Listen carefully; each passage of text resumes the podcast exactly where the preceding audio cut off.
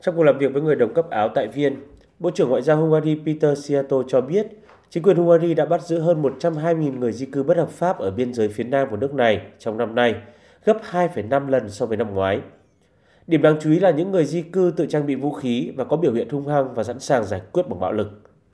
Bộ trưởng Seattle cũng chỉ trích các chính sách ủng hộ người di cư của EU và có kế hoạch đưa ra hạn ngạch tái định cư bắt buộc đối với các nước.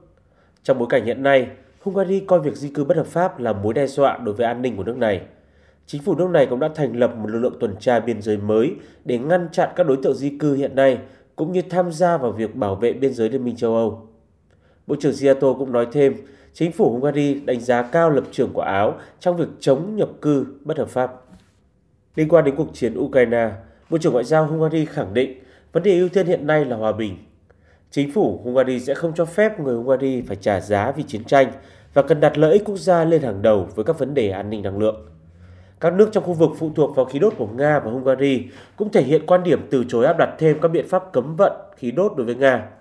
Chính phủ Hungary cũng đã ra quyết định, ngoài số tiền cố định trong hợp đồng dài hạn với Gazprom và Shell, nước này sẽ mua tiếp 700 triệu mét khối khí đốt để lấp đầy các cơ sở lưu trữ. Ông Siato cho biết chính phủ đang đàm phán với các đối tác phương Tây và phương Đông về nguồn cung cấp khí đốt. Bộ trưởng Ngoại giao cho rằng châu Âu đang chứng kiến một giai đoạn vô cùng khó khăn với các mối đe dọa về an ninh và nguồn cung năng lượng, đồng thời chia sẻ do ảnh hưởng của lạm phát và chiến tranh